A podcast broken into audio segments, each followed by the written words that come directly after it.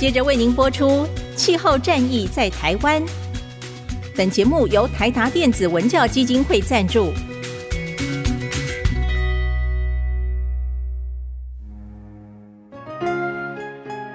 换装一颗 LED 灯，一年减碳七十公斤；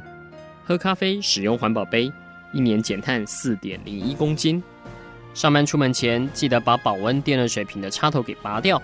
一年减碳一百五十七公斤。面对气候战役，对抗地球暖化，可以是个人的事，更需要政府及企业的参与。台达电子文教基金会邀您一同寻找既能提升生活品质，并可大幅提高能源使用效率的提案。欢迎收听《气候战役在台湾》。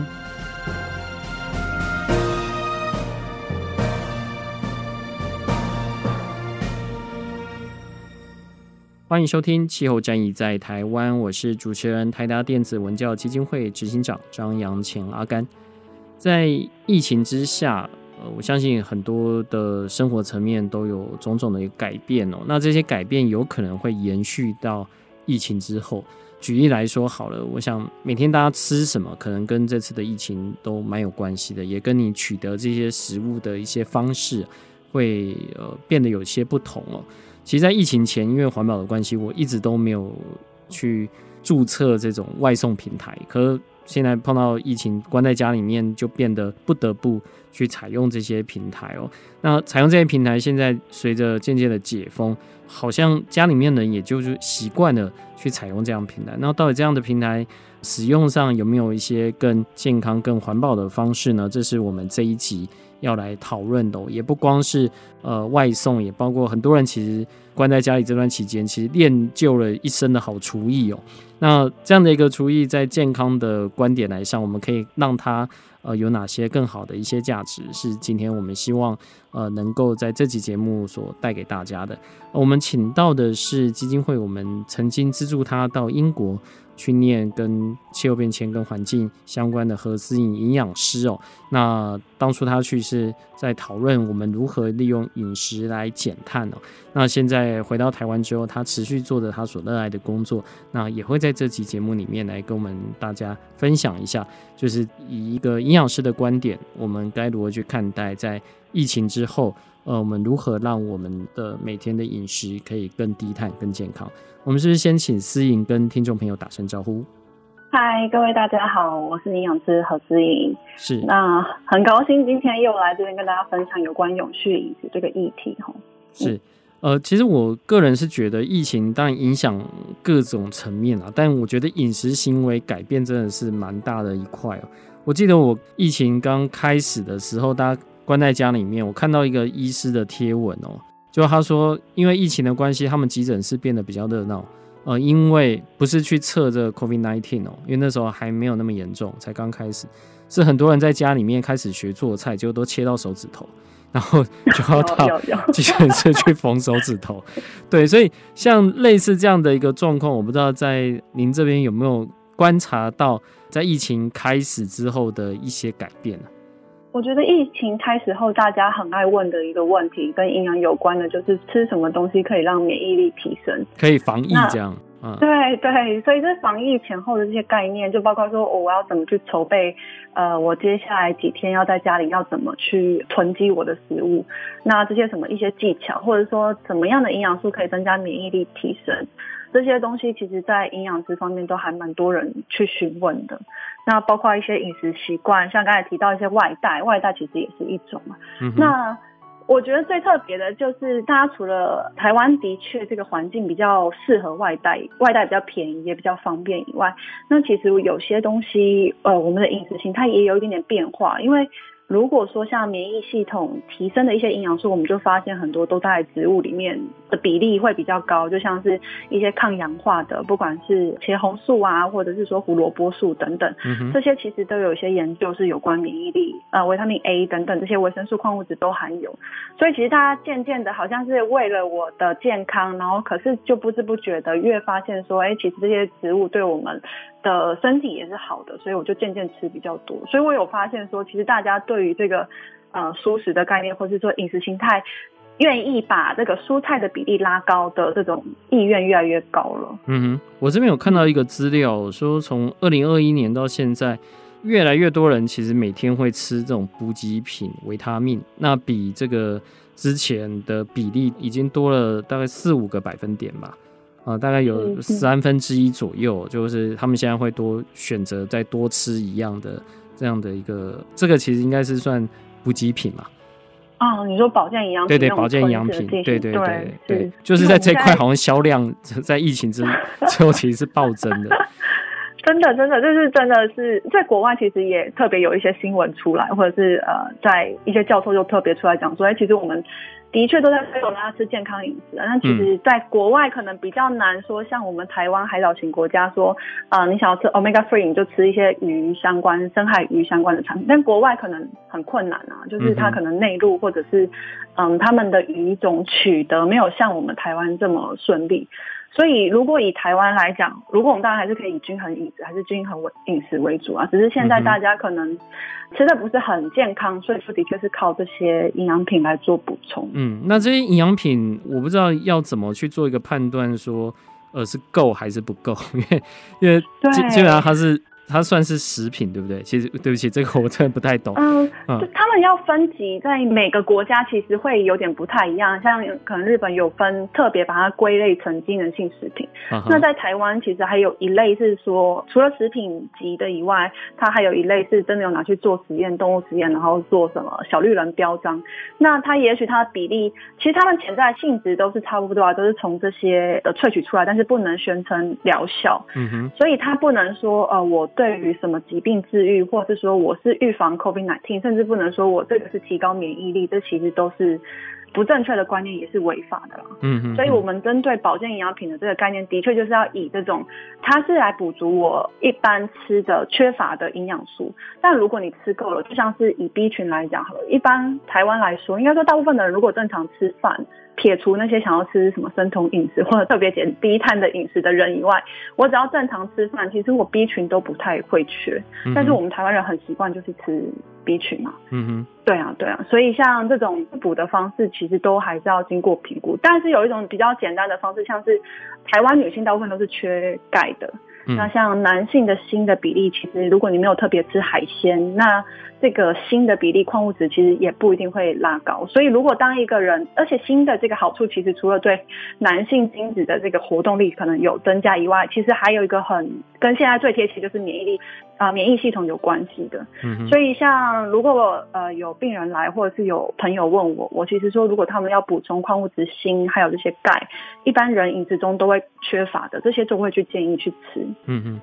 嗯，呃，我也发现，在疫情的时候，其实关于这样的一个资讯哦，是大量在 Line 上面，或者是在各种社群去，或者说你应该要吃什么，要吃什么，或者是接下来轮到你要去打疫苗了，然后你就会去看说，人家建议你要先吃什么，吃什么。我这边举我个人的一个例子，就因为大家都怕这个 A G 的副作用，然后都说可以多吃 C 啊什么的。那我我这吃的那个量，可能就是网络上建议那个量，可是我自己去查就发现，这个量就算吃多了，根本也进不到血液里面去，就到底是有没有这样的必要？所以这边想要请教的是从营养的师的一个观点啊，当然这跟整个社会文化会有点关系，就是当面临这么大的外在一个压力下，哦，就是当大家接受到这么复杂，然后真的是难以判断真伪的。这样的饮食建议，通常你们会建议，当然就是均衡饮食嘛。能能建议的大概有哪几块是大家可以真的是吃对东西，或者是说取得比较均衡的这样的一个状况或饮食？嗯，大家最常听到应该就是营养师在讲每日饮食指南嘛。那这就是简单把食物分成六大类嘛，每一大类其实都要摄取得到。那其实刚才有提到一个很重要的点，就是。嗯，虽然现在说知道维他命 C 可能是对我们身体有帮助，或者知道其他营养素是对免疫力是有帮助，但是人体到底缺不缺，或者我们吃多了只是跟水排出去，这个其实像提到这个很重要一点。所以其实这个虽然很重要，但是如果我们不缺，我们多补充它，其实也不一定有意义。所以举成饮食来讲的话，就像呃，我们知道说呃，吃深海鱼里面有 omega three，那我吃深绿色蔬菜，其实就里面有含呃叶黄素以外，还有含纤维等等这些。其实啊、我们只要吃足够的量，不一定说我所有的蔬菜全部都要换成深绿色，或是我所有的豆鱼蛋肉类都要换成鱼。好，那当然这样子的比例来讲的话，主要还是以说我们以怎样还可以让我们比较。均衡饮食，这个才是我们最主要的一个方向。但是呢，还是要看一下，像我觉得刚才像呃，会自己网络上查这件事情是非常重要。就是像有一些呃什么事实查核中心啊，还有什么美玉仪、MyGoPen 这些，真的要靠这些去查，因为有些剂量，呃，尤其是刚才提到的 Line 这些宣传的地方，有时候剂量可能过多，或者是错误的讯息。嗯，那现在民众其实越来越有这个意识了啊，所以其实变成说真正正确的知识呢，呃，还有一个很简单的方式，就是看他有没有真正的医生署名或是营养师的署名。嗯、那这个是网络资讯，还是真的是有人去背书的？这其实就会有一点点程度上面的不同。嗯哼，现在我看到有医师，呃，是说我们现在正处于一个。间歇期哦，但这个间歇期好像是地理上面那个，就我们现在其实在等待 Delta 来啦，就是呃，可能在等下一次的这个的封城的一个状况，因为现在看起来各国解封之后，不少国家其实像 Delta 所带来这个影响其实是蛮大的。所以，呃，在经过上一次，呃，大家关在家里面，其实或多或少已经知道是一个，呃，每天 面对自己的家人大概是怎么状况，每天被小孩问说下一餐吃什么，大概是怎么样的一个状况，然后，呃，当然要准备哪些的食物在家里面，大概，呃，哪些东西其实你囤了，你接下来一年两年可能都会吃不完这样子。那我不知道能不能从大概一个营养的一个观点，我们来看看说。比如说，在疫情爆发期间，很多民众会囤像是罐头啊、泡面啊等等的，那也有很多是这个冷冻食品，也可以放的比较久。对，那像这几块，在呃，如果经常去吃它，或像现在解封，那我们就想要把它消掉的话，有没有哪些需要注意的？比如说，呃，我经常听得到，比如说可能是泡面会很咸，然后罐头也是那。有没有比如说盐的摄取量，或是糖的摄取量、脂肪的摄取量这几个的呃摄取的建议值？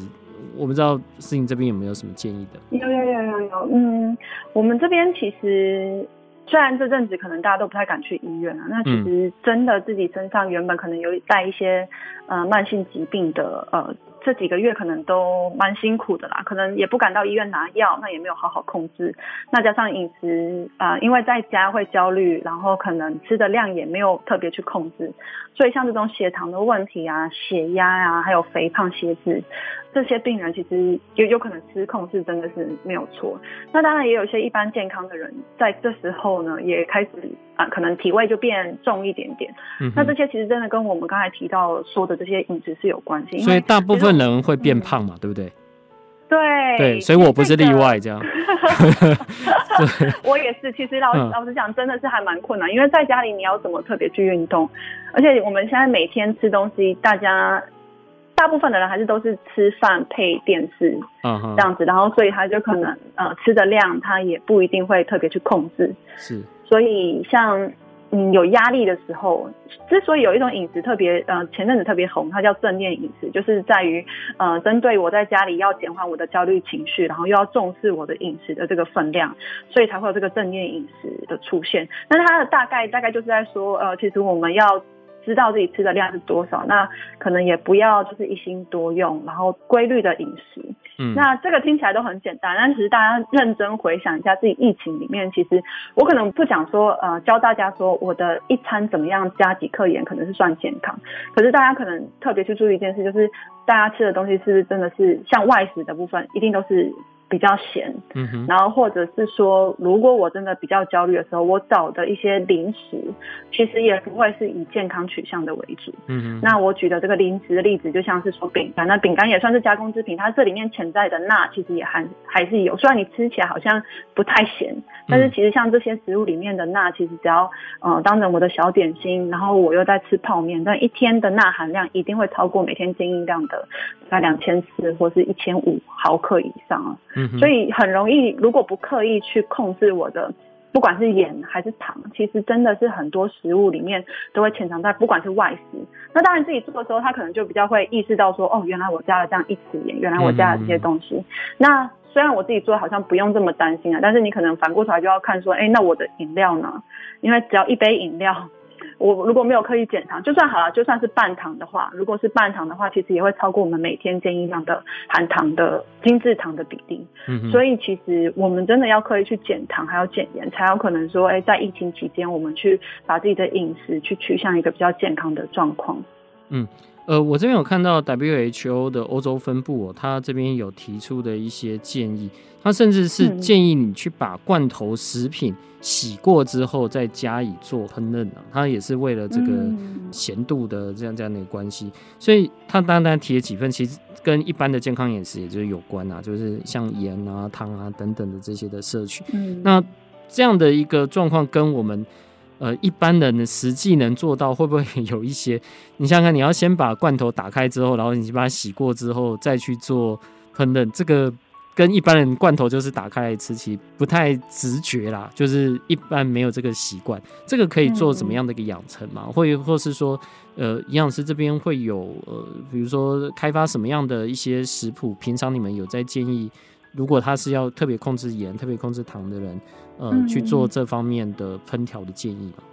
嗯，如果讲比较严格一点，如果我真的有一些限钠的需求，像是如果我真的有肾脏病或是心脏方面的问题，我呃医生已经叫我要限钠了。其实我们在医院的做法真的是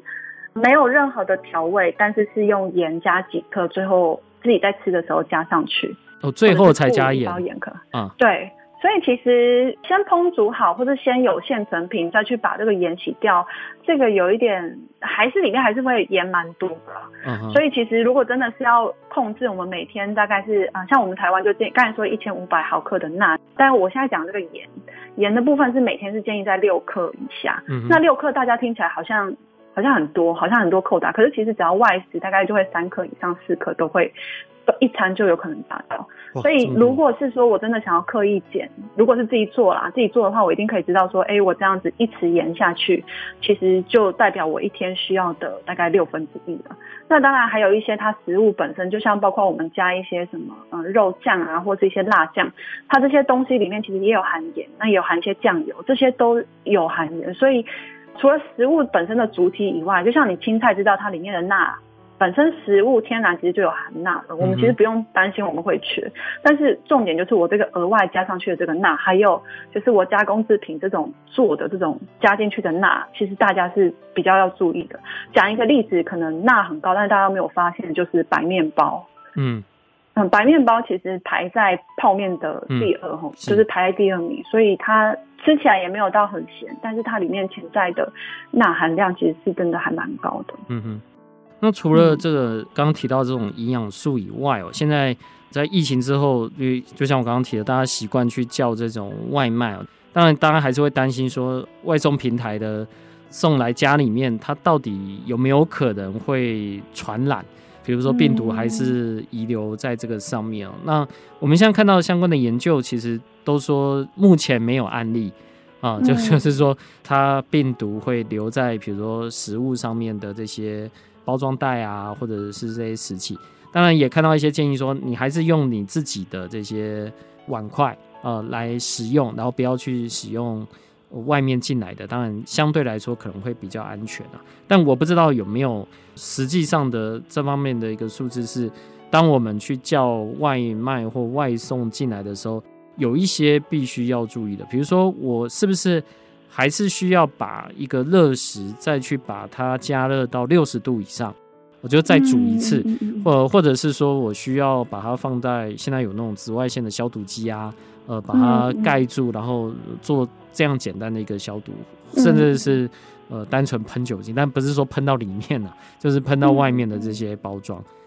嗯，以我们专责医院在供餐给病人来讲，我们其实也不会在这个食物供餐过程中，不会因为它的供餐过程特别再去做喷酒精或什么样的动作。但是还是有一个原则，就是其实这是当餐使用完毕。但因为这个是我们医院自己或是内部自己可以去控制的嘛，就是哎，你知道说你整个供线流程啊会经过谁，有什么样的可能？那你、所谓当餐使用完毕，因为当我们外送的时候，其实。他可以说多了半小时或一个小时在做送餐，那这个是含在里面了。就当餐大概是是两个小时要使用吃完吗？还是？对对，其实会希望时间越短越好，因为这时候细菌就会增长。但是其实我们刚才讲，你刚才提到的是新冠肺炎是病毒的部分，嗯、是。其实呃，如果病毒量太低，或者这个环境病毒量没有很高，其实我们是有能力去抵御这个，就算它的含量非常的低，但是我们不会就是因此而得病。但是如果它的病毒浓度很高，就像是呃，我可能今天去了一个地方，有好多个人得病，那这个呃空气啊，或是飞沫等等，都是存在这个环境。那我可能也没有刻意去避免，这个比较容易得到，所以我觉得可能不用太担心食物。嗯，那食物的确接触的表面这些，如果担心你去做酒精喷，呃，就是擦拭或是喷这些，其实就可以。但食物本身，我是觉得呃不用太担心，反而是要都是在哎，如果这个外送员呃跟你有太长的接触，可能这时候我们才要担心。所以反而是外送来的时候，请他真的可能放在门口，那你去门口取的时候再去喷一下酒精，那可能再等一下，等那个酒精呃挥发了之后，你再开始使用这个。这个食物，那如果你真的还是害怕，你可能嗯不太，你你多了一份安心感啊，你再去做一个微波的动作，或者再做加热的动作，这个其实都可以。嗯哼，但那个只是安安心，对，绝对不是必要的啊。对，因为主要还是看我们这个环境的病毒量会不会呃，我们吸入然后造成飞沫的一些传染嘛。OK，对啊，那食物进来的这个比例，其实因为食物已经本身加热过了，嗯、所以不用太担心。它又直接装盒，嗯、又没有长期暴露在一个很呃污染的环境的话，大家真的不用太太紧张这样。这也补充一下，就是因为现在外送平台越很多，那在台湾其实也有越来越多年轻人关注到，就是呃外送平台送的这些纸餐盒啊等等的，哦、对对，对。所以在国外，像美国有个外送平台叫 Deliver Zero。就是他们会用这种循环再利用的食器啦。那在台湾现在也有这种，我看好像是医学生，就是准医师啊。那他们现在也开始在利用这种环保餐具跟外送平台来合作。然后在台南也开始有呃这样，就是跟特定的外送平台，他们可以用这种环保杯啊等等的去做。那我相信大家可能还是有些人会担心，那这样送会不会？可能还是有一些这个风险在哦，就是毕竟这个东西等于要再送回去再做一个清洗。但如果按照刚才营养师这边听起来的话，就基本上如果是食物本身那没有的，那如果是表面的话，大家简单做擦拭或是消毒，大概这个以这个的病毒量其实也看起来也没有类似这样的案例，因为使用这样而而染疫的嘛。就目前我们现在看起来是是这样子。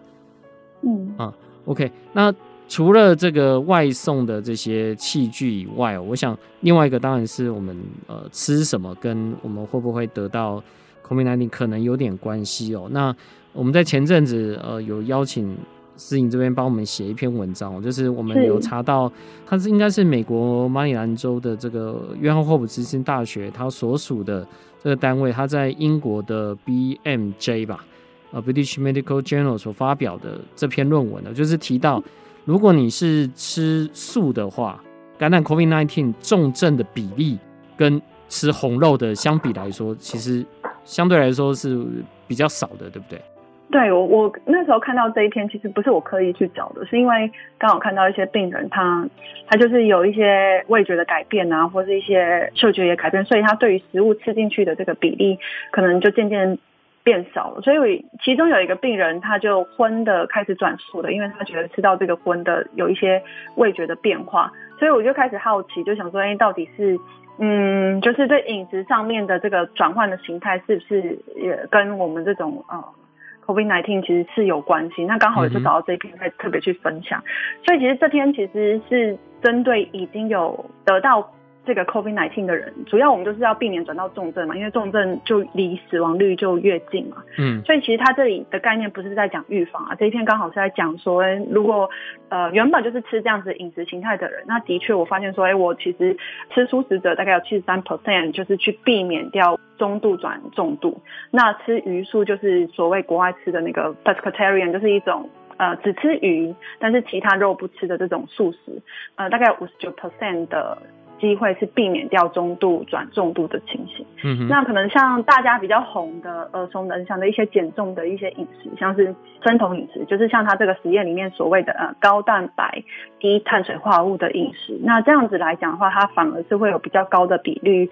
中度去转到重度。嗯，所以这个是以一个结果刚好去分析的，不是刻意请这些病人啊，你要去改变饮食哦，你改变饮食之后，看可不可以避免掉这个状况。所以这个饮食是一个就是我们。回溯性的方式去调查的，所以这个其实还蛮有趣的啦。嗯，而且这个报道出来之后，其实受到大家重视的程度还蛮多的。就是当然，一般这种 Line 的什么的分享，这个新闻也成为大家热门分享的一个标题之一。当然，同步的另外一个有在分享，可是有被。呃，事实查核中心说这件事不是真的，是那个印度另外有一篇报告说，呃，印度人不容易染疫是因为他们吃素的比较多。不过好像那篇文章就是他还没有同侪审查等等的，但虽然他也是有发表，对，但是我们就来提提看这个，在这篇报告里面，他有说为什么会造成这样的一个状况？为什么吃素的人变重症的比率会比较低呢？还是他只是同诊这样一个结果？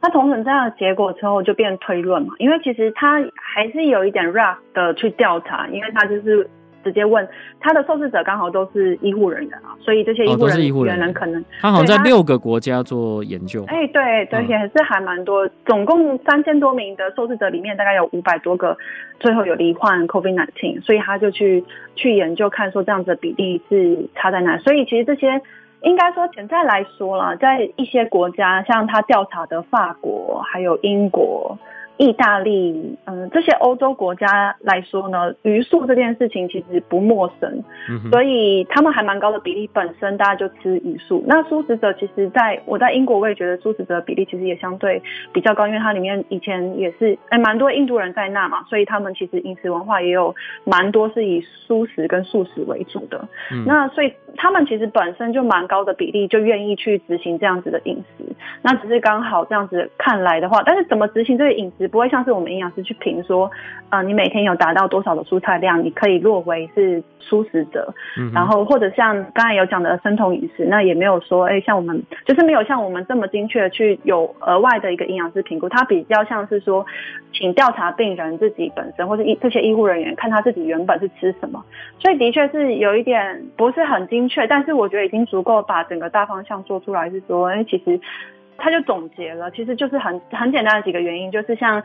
免疫系统相关的一些营养素，包括刚才说的 omega three，还有锌啊，还有这些呃维他命 A、D、E，还有维他命 C 等等，其实就是在植物还有深绿色植物、蔬菜，还有刚才说的深海鱼里面比例会比较高。所以其实他们的结论其实也是以往这个方向走啊，就是因为里面含的呃维生素跟呃营养素跟这个免疫系统比较有关系的，其实相对比较高一点点。但是实际上是不是？那当然是还要再更详细的一些研究。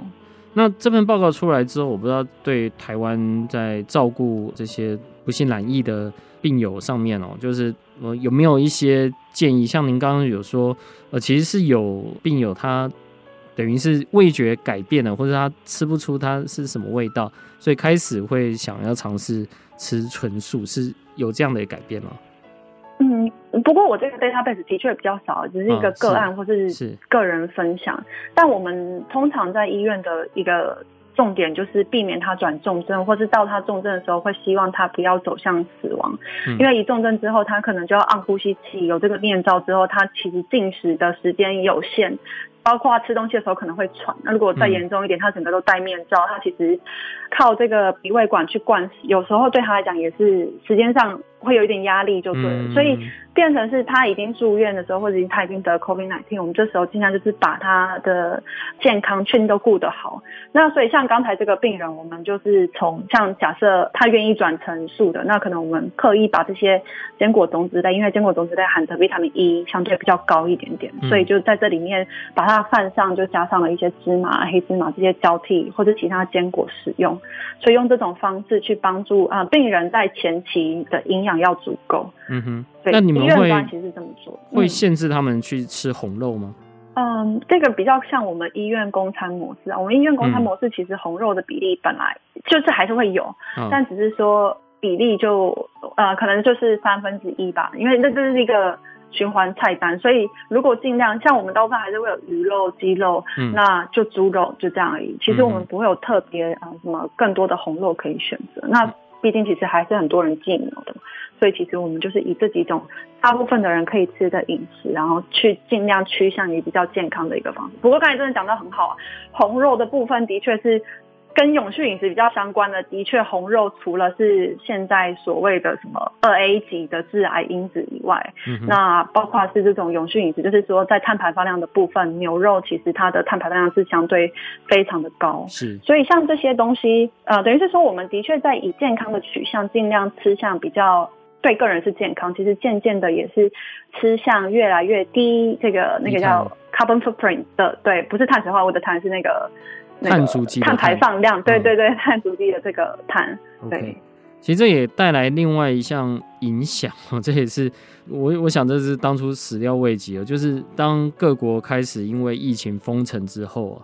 那个以美国来说，他们植物肉的购买量暴增，然后。大概接近了两倍多到三倍，百分之两百八十哦。然后呃，这些如果是跟其他肉类增长，因为大家其实还是会囤货嘛，包括罐头啊、新鲜鸡肉啊等等的。那这个是远远超过其他的这种肉类哦。那这种植物肉，我想这在上一次我们跟思颖讨论的时候就已经有谈到这方面一个热潮，但没有想到疫情居然让这样的一个热潮是。呃，更 更多人，甚至是投资客都开始去朝向这方面来去做一个移动。然后另外一个是燕麦奶，这个我就不太知道为什么，就燕麦奶大概也大增，大概增加了接近百分之四百七十六，就是以美国在刚开始封城的那一周整个的销量。对，那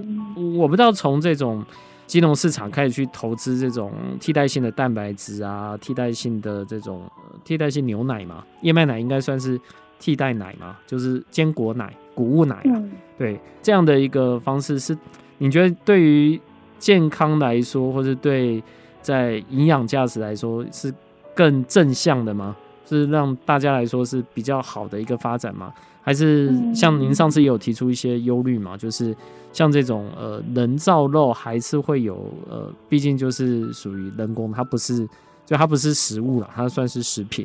呃，就是到底里面还有哪些的这个添加物哦？这个当然是需要放大做检视的。但是这个浪潮看起来是这样子，我不知道就营养师您您会有哪些的一些建议，或者说你在接触这些国外的报告或是国内的这些案例，呃，能够给今天的听众朋友拿一些新的一个概念？到底现在大家都这么热，那到底我要该不该跟着一起去热这件事情？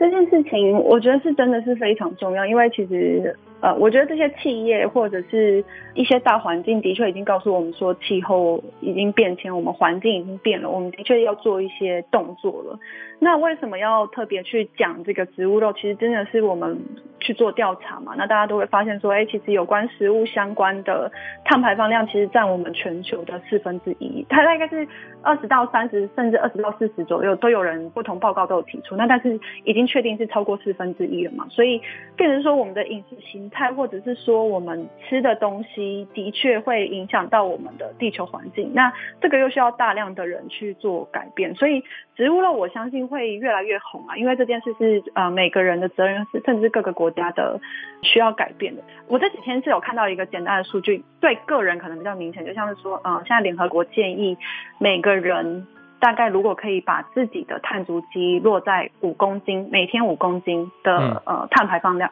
的话，这样其实我们就做到。那听起来五公斤没有很多，但是我举另外一个例子就是。只要我每天有正常的吃，呃，可能是说我算是那叫什么肉食主义者，但是我可能也没有到过量。我只要每一餐有吃到两三块的肉，红肉这样来讲的话，就会超标。其实就会就会到七公斤左右。那如果我吃适当的肉，那可能大概是在六公斤左右。那如果我是吃鱼素或者是全素，我就可以降到四公斤或者三点八左右。所以可以用这个数据跟大家讲说，就是如果我饮食不改变，就算我努力去做我的嗯其他的减速，或者是说我去搭乘公众交通运输等等，这些其实都不急于呃我们在这边去做一点点改变。所以刚才也提到说，哎，如果外送，我会担心说这些塑胶或者什么。其实，在以现在疫情的状况下，我们要把这个塑胶撇除，或者是说把这种一次性的东西撇除，实在太困难。因为大家还是防疫，是保护自己为主。但如果真的大家还是会担心这个环境的部分，就反而可以是从我的饮食形态做一点改变，去做一点调整。因为如果我把它某一餐，你可能甚至只要一餐改变，或是呃改成鱼素或是全素，其实我的碳排放量就会下降。很多，嗯，那回到刚才有提到说个人的健康这件事情会没有有没有比较健康？可是我我会觉得说一开始其实我们是比较熟悉那个比尔盖茨的那个叫什么？Beyond Meat，嗯，对，但是现在呃上次在台达电子文教基金会分享的另外一篇文章，其实我又发现越来越多，嗯、呃，我当时就看到了呃一二三四四种的这种未来肉，嗯、那包括台湾本身的素食其实也是。嗯，只是比较不常来作为这种未来肉或者植物肉的这些宣导，嗯、但可以看到这些产品都已经开始越来越重视说，哎，我的互相比较，说我里面的钠含量多少，会不会是因为我加工之后我的钠含量过高？嗯，那还有它里面的铁质够不够？哦，那它的口感，除了所以大家已经从呃原本只是植物肉是。想用植物同时追求口感以外，已经变成说，那这个食物里面是不是还有什么营养价值？我可以把它再加上去，或是把不好的东西减少的。所以我相信未来肉的确这种这种植物肉是会越来越多人重视，而且越越来越多地方是可以取用的。嗯哼，OK，因为其实现在到超市是大家能够选择还蛮多的，我就不论是刚刚有提到像是外肉的价格可能还稍微高一点啊，台湾本土现在也有好几种。你到你到 那种素肉的这个，现在基本上是有专柜，就是 你可以专门去、oh. 去买的。这个在几个大的这种超级市场其实都有。那只是说就没有想到是因为疫情的关系，让这件事情呃受到大家的重视哦。因为之前可能或许是为了减碳，或许是为了健康，但呃现在因为疫情的关系，大家对健康又额外的一个重视，然后就使得。不论在股价啊，不论在呃这 个 投资者的这个选任标的啊，那呃当然我现在吃的也越来越多，但是它口感的确是很接近真实的肉品啊，所以才会让它看起来市场接受度是蛮高的。对，那呃大概这几块哦，大概是疫情的时候我们看到的这些影响，我不知道是您觉得，像现在台湾渐渐解封哦，那原本不能在店里面食用的。现在渐渐也开始放宽哦，虽然要放一些隔板，你觉得这些改变会延伸到疫情之后吗？还是说大家选择这些营养补给品啊，或是刚刚提到这种外带的这些习惯，是其实是有可能又回到疫情前，还是说这样的一个状况会继续往下走？嗯，我觉得我觉得会耶，我觉得这个应该是会继续延续下去。不说什么，嗯、呃，那种什么气候变迁，呃，十年内要避免掉上升一点五度 C 的这种压力以外，嗯、其实以个人来讲的话，因为其实这就是一个健康形态。如果你已经知道这个健康形态，其实渐渐的人的行为本来就是会因为这些知识的改变，然后会渐渐的趋向吃的比较健康。那尤其是像现在，其实呃，又疫情的原因嘛，那有那么多人在推广这种低碳。排放量的这些饮食或是减速，那其实大家都还蛮努力，尤其是我觉得台北也蛮明显的，像台北就开了还蛮多间的素食餐厅。那你说用 Food Panda 或是用 Uber Eats 这些，可不可以叫到这些比较健康取向的饮食？其实是蛮多可以选择的。那虽然现在价位好像有点偏高，嗯，但是其实表示说这个是有市场，那也蛮多人，那也有很多人就创刊啊，就是把这种知识。像石农志啊，那包括台达就是电子文教基金会这边宣导的一些教育相关的重视气候变迁的这个部分，其实也让越来越多人可以看到。嗯、那其实我有看到，也很多餐厅也有就用这种什么剩食或是惜食的一些方式。其实我觉得已经整个氛围就是，呃，我们是算消费者嘛，消费者突然想到说我要改变，但是我要改变我的环境，越来越可以支持我去做这项改变。我记得我那时候刚三年前回来的时候，我那时候有觉得说，哎，台湾好像没有很支持这件事情，因为像我在英国的时候，我要吃素食这件事情，其实是到哪一个餐厅他都还都可以的，我也不需要跟我朋友分开去不同。就他的菜单这就有一区是 vegan，那让你可以选择。对，所以我可以跟我朋友一起吃，我就不会被分到说我要去吃蔬食的餐厅，嗯，就让我觉得说我去执行永续饮食或是低碳足迹的这个饮食，其实是。很容易的，那我觉得至少我的生活周遭，我也觉得越来越容易，然后也越来越多人在往这方面努力，所以我相信，对啊，是会越来越好。这件事绝对不是一时的。嗯哼，OK，今天非常谢谢思颖来到我们节目当中，那我们也是觉得在。疫情之后哦，哪些好的东西可能我们要留下来？那我想健康饮食这一块大概是要留下来，但脂肪就可以不必了。现在有机会可以运动，就多多加的一个运动。是是是，我也要努力。好，今天谢谢思颖，那也谢谢各位听众的收听，那我们下一集见。谢谢。以上节目由台达电子文教基金会独家赞助播出。台达电子文教基金会邀您一起。环保节能，爱地球。